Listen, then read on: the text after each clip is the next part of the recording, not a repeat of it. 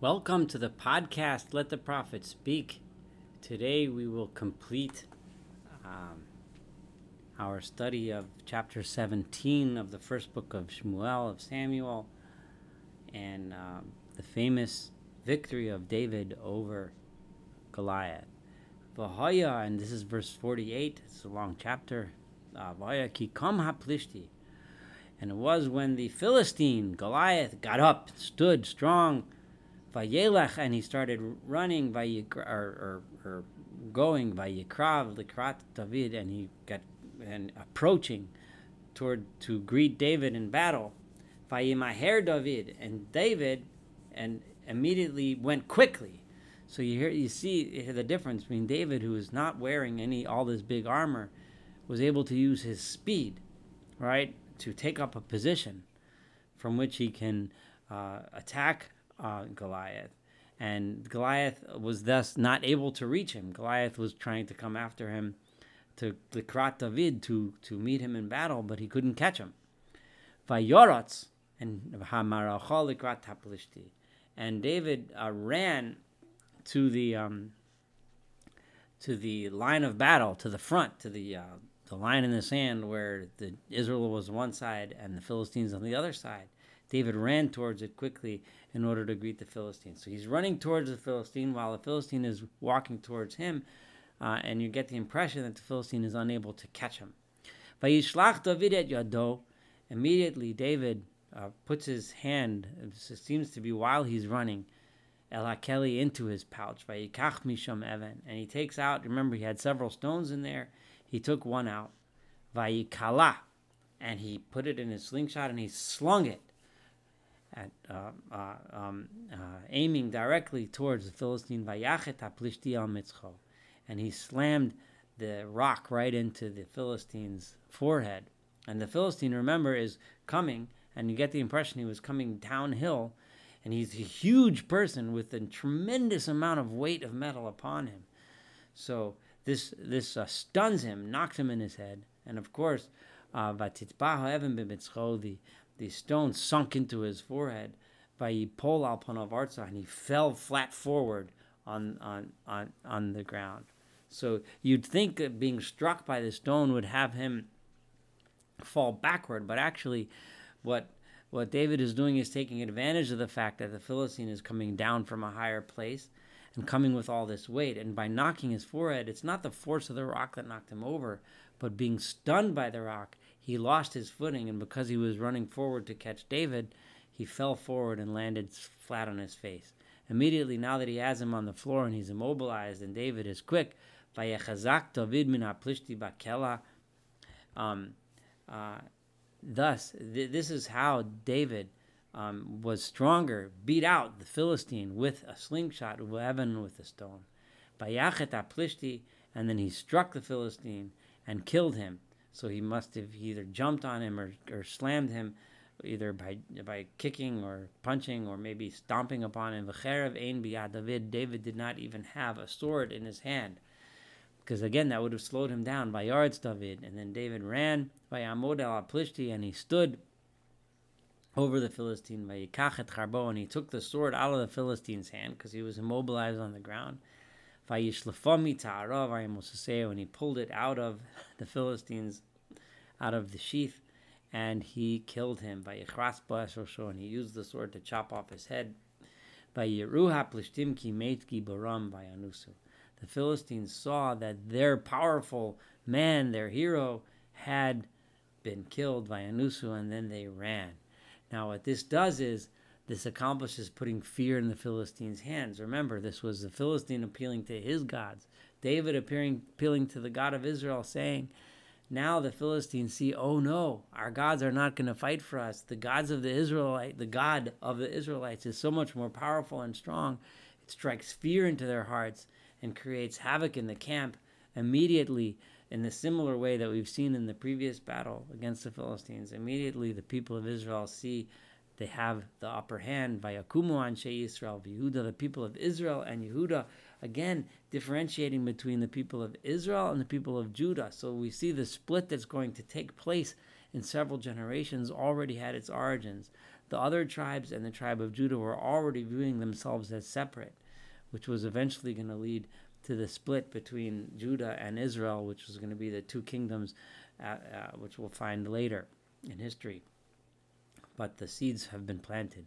Vayariu, and they started to cry out a battle cry. Vayirdefu et Aplishtim, and they chased the Philistines on Boach Gai until they got to the a place called Gai, or this could mean until they got to a big valley. Vad Share Ekron, and to the gates of a place of Ekron. And they struck down many uh, uh, uh, uh dead. Uh, Plishtim struck them dead b'derech Sha'arayim on the road which goes to Sha'arayim v'ad Gat until the place of Gat v'ad Ekron. Gat and Ekron both being cities, um, major cities in the Philistine uh, kingdoms. Vayashuvu b'nei Yisrael midilok achrei Plishtim, and after they had struck down so many of them into their own homeland, they they returned from their chase against the Philistines. Vayashosu es machneim, and they looted the camp that the Philistines had been in and took any items of value that they could out of there, and they won the battle. Vayikach David at Rotaplishti. David took the head of the Philistine, Vayivi Ehu Yerushalayim, and he brought it to Jerusalem. This is interesting because Jerusalem wasn't it was a far away away from being an important place. It's not going to be for years until David comes to Jerusalem and makes Jerusalem his capital. We'll get there, but we got years to come until that happens. So presumably this is telling us what happened historically. David took the head of the Philistine and eventually later on he brought it to Jerusalem. This was a trophy of a victory that really put David on the scene, so to speak. Alo and he took the um, weapons that belonged to Goliath and put them in his tent as a symbol of his victory over Goliath of Goliath. And now Saul v'chirot Shaul et David yotzei likrat. When Shaul saw David going out to meet the Philistine, now this is going back a little bit before the actual victory. Saul already saw, Shaul already saw what David was doing. He understood. As soon as he saw David going out, he understood what was going on. He, he got it. Yotzei Likrat Plishti, when he saw him going, before he even beat the Philistine, when he went to greet him, Amar el Avner Sarat he turned to his general Avner and said, Ben Mizeh, whose son is this Hanar? This young boy, who, whose son is he? Where does he come from? Avner. Now, Shaul had been introduced in the last chapter to David, and and he was told that he was son of Yishai. It's possible that Shaul just didn't remember because that wasn't a an important point at that time. He was getting a guy who knows how to play the harp, so he wasn't paying attention to whose son he was. Now he wants to know, like you know, he's he, this kid is, is something special. I want to know who his family background is, whether or not he's appropriate to, to promote, right? But this Ben Mizeh, you get the sense that what Shaul is really asking is sometime, sometime when we call someone a son, we don't mean whose son physically, like who's who's the actual father of this of this man, it means what kind of person, where does he come from? What's he like? Like what's the deal? Avner Avner said, uh, I, I swear by your life, the king, I if I know. In other words, I don't know um, Your Majesty, I have no idea where he comes from. What's the deal with this guy?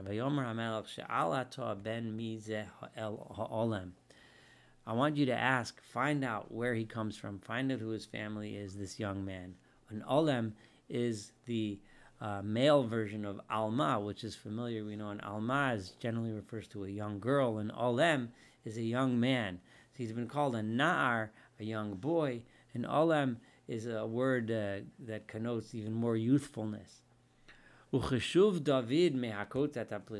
And then later, when David came after he struck the Philistine down, Avner, Avner took him by Shaul and brought him before Saul. Varosha plishti biado. At the time, David was holding the head of the Philistine.